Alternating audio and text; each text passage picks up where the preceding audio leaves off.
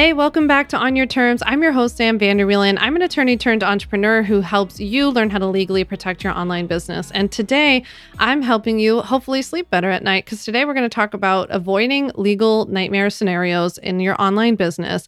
And don't worry, my signature style is to help walk you through this and really to learn how to avoid them entirely. I'm a very preventative person. So I quickly walk you through some easy, simple strategies today on you know how to best not only avoid these scenarios but then navigate them even if they happen because i truly believe that these worst case scenarios can become best case scenarios with the right kind of protection so with that let's dive into this week's episode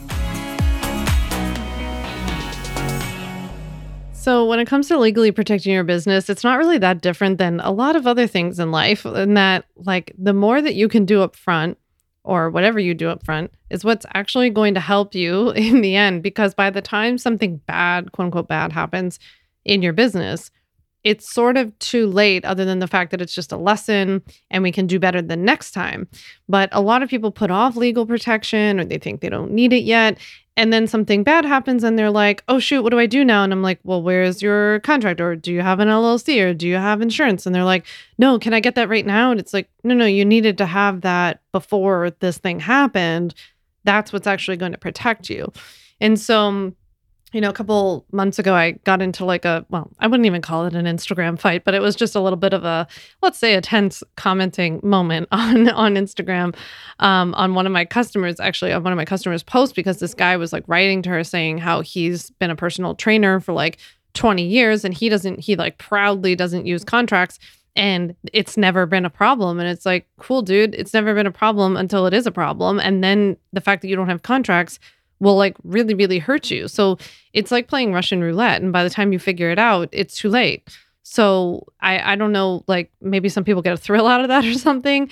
Um, you're probably more like me and you're just like, no, I just like to sleep at night knowing that I'm not playing Russian roulette and like getting around to the bullet in the chamber. I'd rather just like know that everything's okay and approach all of my relationships that way. Besides the fact that there's nothing wrong with getting legal in place. Like that was the other issue I took with this guy's client as a, or comment was I was like, what is the problem with having legal? Like it was almost like he had pride in not having it. Like it was like this brazen, like bravado approach. And I'm like, there's nothing wrong with protecting yourself. Like again, this is where I think online businesses get treated differently. That like we can get away with it or something like this, where I'm like, no, dude, the stuff is not optional. You're like, a lot of what you're doing is probably not even okay. Um, and so like great that it's working for you until it doesn't you know call, call me when it doesn't work out. Um, but that's why today i just thought it would be helpful to talk through kind of like three legal nightmare scenarios but how we can very easily prevent them. Because you know i'm not about sitting here and scaring you. I don't want to prevent you from taking action in your business. I want it like sometimes it helps me if you're somebody who has anxiety as well like maybe I have. I don't know. I will. no, I'm just kidding. Yes, of course I have anxiety. Um, but if you have anxiety, like sometimes I think it's helpful to like play out that worst case scenario and then be like, oh, like I actually I would be okay. Like I have what I need in order to be safe and protected. And this stuff is scary, and I understand that. Okay, so let's talk about the first kind of legal nightmare scenario. Let's talk about a client relationship going south. And by that I mean it could get really like ugly and tense. Um, it could be that the client doesn't pay you. The client could complain that they didn't like working with you. They want their money back. They got bad results. They experienced some bad thing. They're disappointed in you. They didn't like what was provided. They thought you like, you know, cut them out of something that they thought they were supposed to get, you know, whatever that means to you. So, in general, let's talk about the legal nightmare scenario of a client relationship going south so much of a client relationship going south can be avoided on the front end. And then we'll also kind of talk about the legal steps, like if there was only so much you could do. So, on the front end, I really believe in pre qualifying clients as much as possible. When you have a coaching business um, or some sort of service providing business, I think you have a much easier time doing that because you can have like a phone call or there can be some sort of checkpoint of like a form they have to fill out and I actually have a freebie for you called Pre Qualify Before They Buy that I'll link to down below. It's a series of email templates that I give you for free that you can use to like set up in an automation tool or a scheduling tool. And you can send these emails to people to kind of like walk them through who you are, what you do, what you help people with, what you don't help people with, even how your free call is going to go and like what your call is for and what it's not for if you offer one. Because a lot of that is like, I, I think what leads to people working with quote unquote nightmare clients or like a relationship going south, because often it's a matter of mismatched expectations, unclear expectations. And that can be avoided by being very clear upfront. So, and not to mention not wasting your time to get on calls with people who like don't genuinely want to work with you. So, I think pre qualifying clients as much as possible is a great preventative measure to trying to keep relationships from ever even going south in the first place. Another thing can be, you know, having disclaimers in place. So, having disclaimers on your website, on some of your content when it's a bit more like uh, educational um, in your contracts, obviously saying that like they understand that you're not their doctor, their lawyer, their financial advisor, their therapist. And then knowing your scope, because when you know your scope of practice, and I have lots of good episodes for you on scope of practice, I know episodes two and 69 off the top of my head. I think also maybe 86 and 94. I'll, I'll link to everything below, but we have a whole little series of like scope of practice episodes. Um, when you know your scope of practice, then you only talk about things that you're legally allowed to help people with on like social media and your content, your emails. And then when people like sign up for your free call and stuff, you're very clear about like what your scope is or if you sell courses and programs and memberships, your copy is clear. You know, you don't make promises about what this thing helps with. And then that's what helps people to not say, hey, I didn't like your course or hey, I didn't get a lot out of working with you. Because if they have a mismatched expectation as to like what you were going to help them with, that might have been a matter of not being super clear on our scope of practice and telling them, like, no, you can't be disappointed about that because I told you I can't even talk about that area. So, like, for example, somebody bought my ultimate bundle and then they're like, "Hey, I want my money back because um, you didn't you didn't file a trademark for me." Well, there's like there are like a hundred places along the way where I say that I don't offer any legal services. I don't perform any like registrations for you. I teach you how to do it yourself, and it's really easy and saves you a lot of money and all that kind of stuff. And so I'm really, really clear about it. I'm clear about it in my marketing. I'm clear about it in my emails. I'm clear about it in the copy on the pages. And then, yes, of course, it's wrapped up and nice and neat on the contract that people sign when they buy my stuff. But that's like the last step in prepping them to buy my stuff because you know, often, yes, we have some cold sales where people like find my website, they buy the bundle, and that's that. But most of the time, people have like joined my email list. They get my emails. They follow me on Instagram. They might listen to this podcast.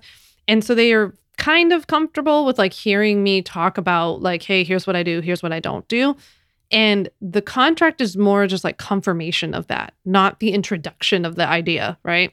So that's why I think like really knowing your scope and your scope of practice and like embodying that throughout your business in many different ways and learning how to talk about that in a just normal business owner way and not just like burying it in a in a legal policy somewhere is super super helpful. That's where you're going to want to go back and listen to my scope of practice episodes because I really dig in as to like how to embody your scope of practice and knowing what you can legally do and not do.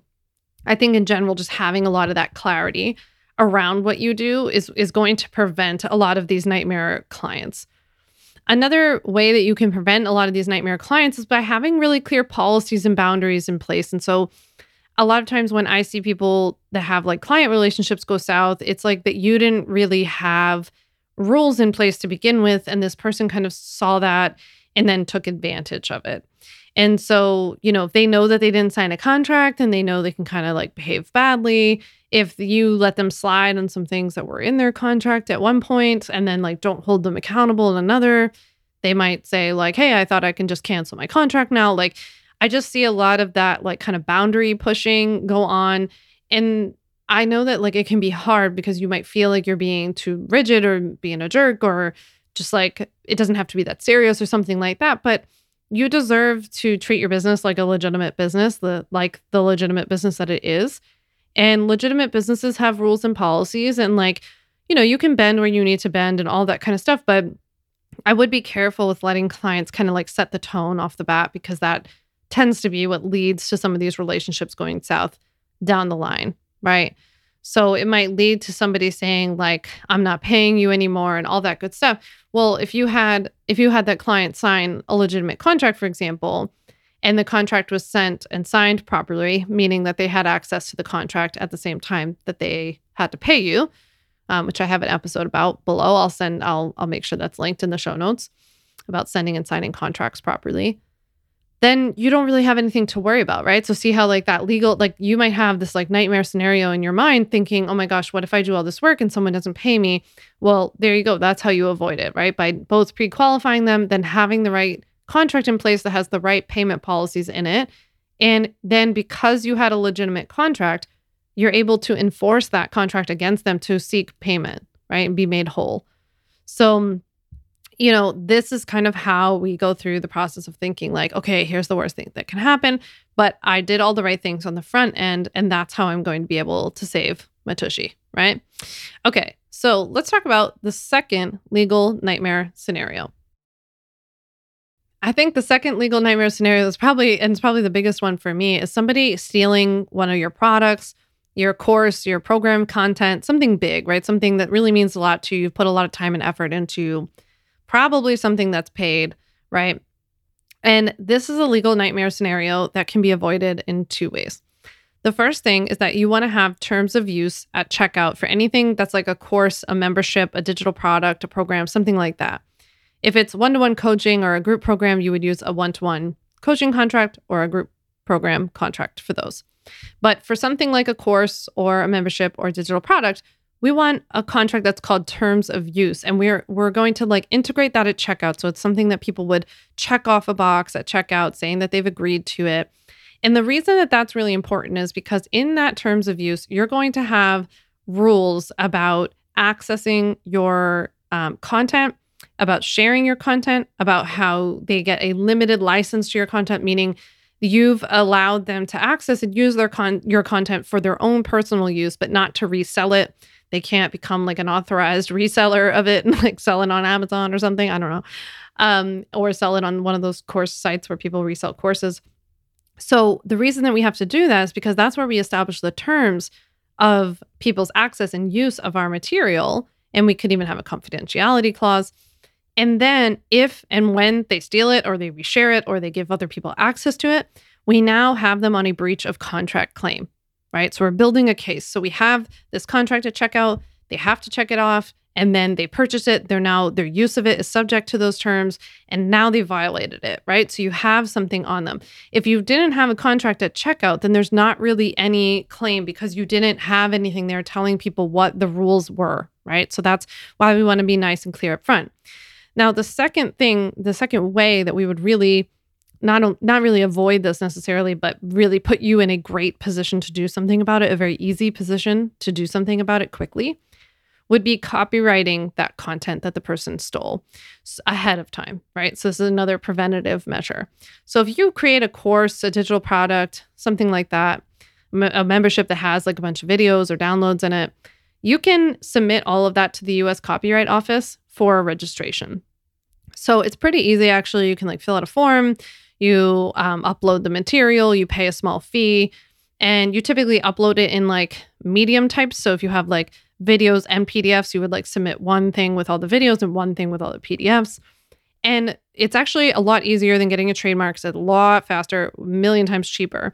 And you do that because that's going to establish you as the presumptuous like owner of this uh, material. And it's also going to make it super easy to do something about it if someone steals it, because essentially, if you're able to then send off like a copy of your copyright certificate, for example, it's going to shut down that conversation very, very quickly. Or if you have to send it to like someone's website or like to Udemy, if they like steal your course and post it there or something like that, it's going to be very, very quick to get to get that taken care of. It also gives you additional rights um, as a business owner to go after financial damages, to sue in federal court, a lot of different things. So it's a really helpful, smart move, I think. I actually, I was just teaching a training the other day for Allison Tenney's uh, group, group program. I do like paid uh, legal trainings for people a lot for their for their courses and their group programs and masterminds.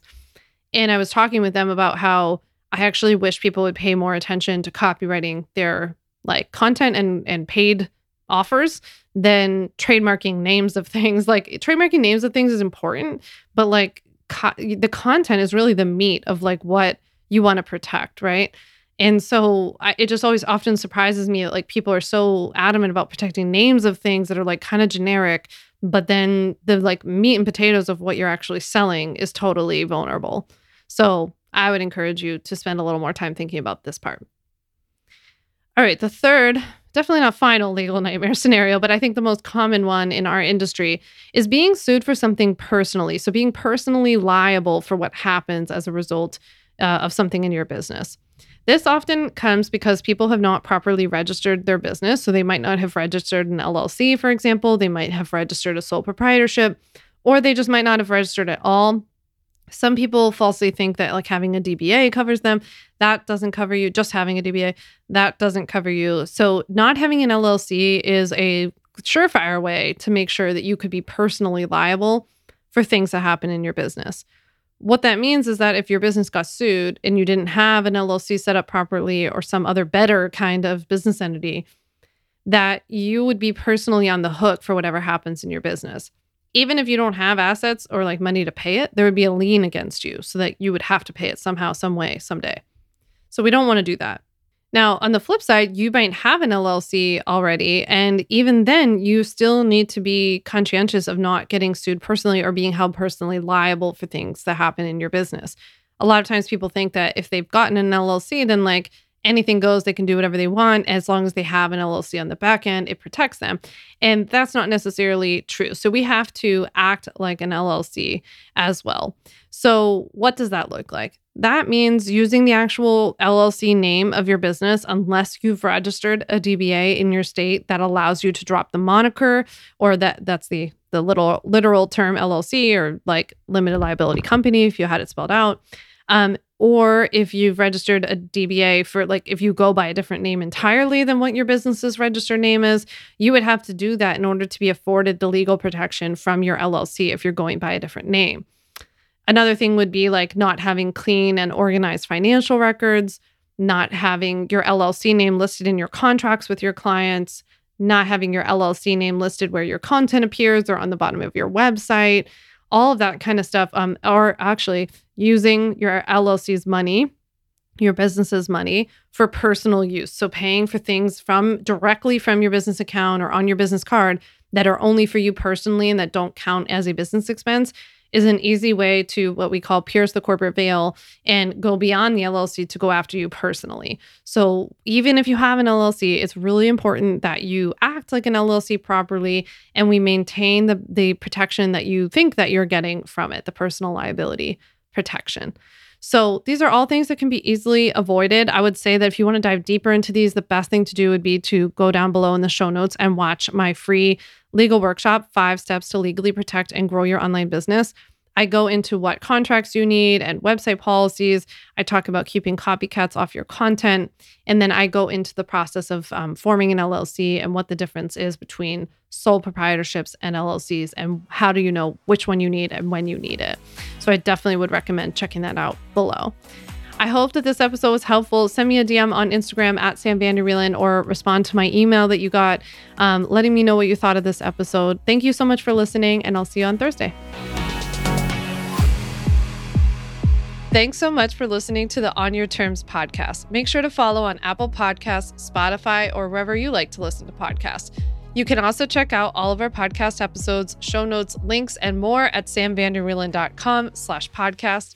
You can learn more about legally protecting your business and take my free legal workshop, Five Steps to Legally Protect and Grow Your Online Business at samvanderwielen.com. And to stay connected and follow along, follow me on Instagram at Sam Vanderwielen and send me a DM to say hi.